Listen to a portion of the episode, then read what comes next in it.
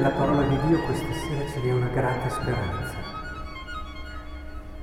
Nella vita quando vedi, incontri la cattiveria, incontri la violenza a volte ingiusta, e pensiamo alla prima lettura, questi fratelli che bruciavano di gelosia per il più giovane, che era ignaro di tutto questo, lui non aveva fatto nulla, semplicemente eh, si sentiva amato da suo padre, da giovane sognava, aveva grandi ideali, belle prospettive, eppure lui che era ignaro di tutto dava fastidio, dava fastidio a chi non ha il cuore sereno, a chi non ha il cuore sereno, perché è sempre così. Quando non c'è il cuore sereno ti infastidisce anche e soprattutto chi dimostra serenità, rettitudine, semplicità, ti dà da fare. E allora, proprio perché ti dà da fare, è tipico dell'uomo eliminare ciò che ti, che ti disturba.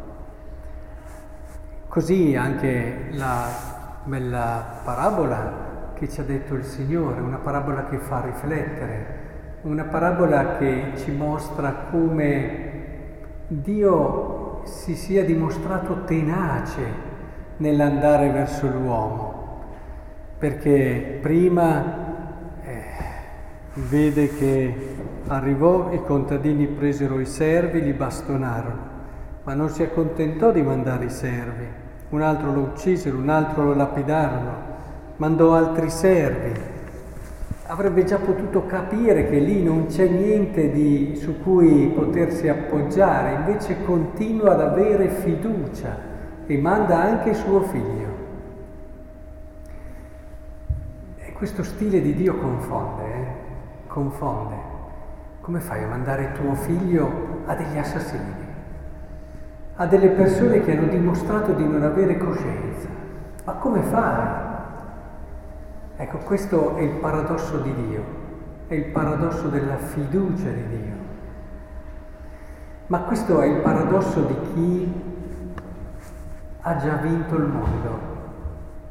Ecco, noi cristiani sappiamo che la rettitudine, l'onestà, il comportarsi in modo lucido, trasparente, potrà essere schiacciato dalla cattiveria, potrà essere schiacciato dalla violenza, ma alla fine l'esperienza, la storia di Davide è molto bella perché in modo narrativo eh, ci racconta come colui che è stato schiacciato dalla gelosia e dall'invidia alla fine sapete come va a finire, diventerà uno dei più grandi del collaboratori del faraone tanto che poi i ruoli si capovolgeranno e la vita dei suoi fratelli sarà in fondo nelle sue mani.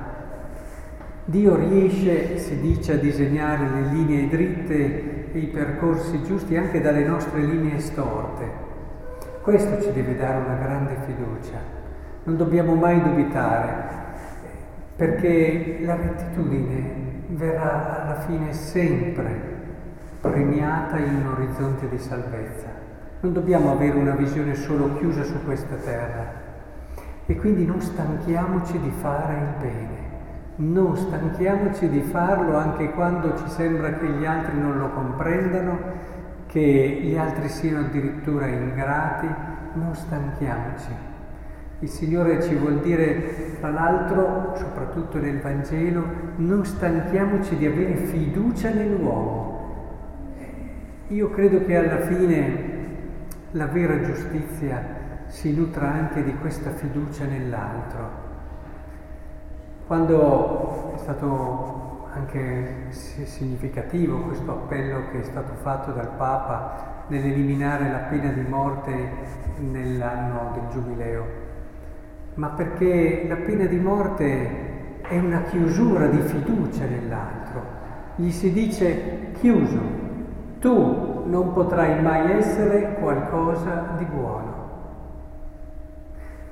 quando non è anche dissetare quella sete di vendetta che purtroppo è comprensibile la sofferenza che a volte quando ci sono degli omicidi tremendi o dei delitti terribili si comprende la grossa sofferenza, però la vendetta, la vendetta non va bene. E a volte ho quasi l'impressione quando vedo quelle esecuzioni, non so se le avete mai viste, quelle esecuzioni a morte dove c'è un vetro e dietro al vetro ci sono tutti i parenti della persona della persona che è stata magari uccisa, seviziata, che osservano questa esecuzione. Mi dà una tristezza mi dà una tristezza perché ce n'è proprio del dissetare la sete di vendetta, quasi a mettere il cuore in pace perché vedi che, ecco, non è lo stile di Dio, non è lo stile di Dio. E per questo anche la lotta che il Papa sta facendo giustamente contro la pena di morte è in questa linea, continuare a dare una possibilità, certamente mettendolo in luoghi che lo possano controllare, no? eh, in carceri, eccetera, però continuare a dare una possibilità di redenzione. Ecco, credo che allora il Signore oggi ci voglia proprio dire, da una parte, non aver paura di essere una persona onesta e retta, non farti scoraggiare, perché è fortissima la tentazione. Vedi che chi se ne approfitta, chi è capace di tutto, chi non è onesto, sembra star meglio di te. È così facile avvilirsi o scoraggiarsi. Ecco, la parola di Dio dice non scoraggiarti mai. Alla fine quel seme di giustizia che hai seminato fiorirà. E dall'altra parte non smettiamo mai di avere fiducia nell'uomo,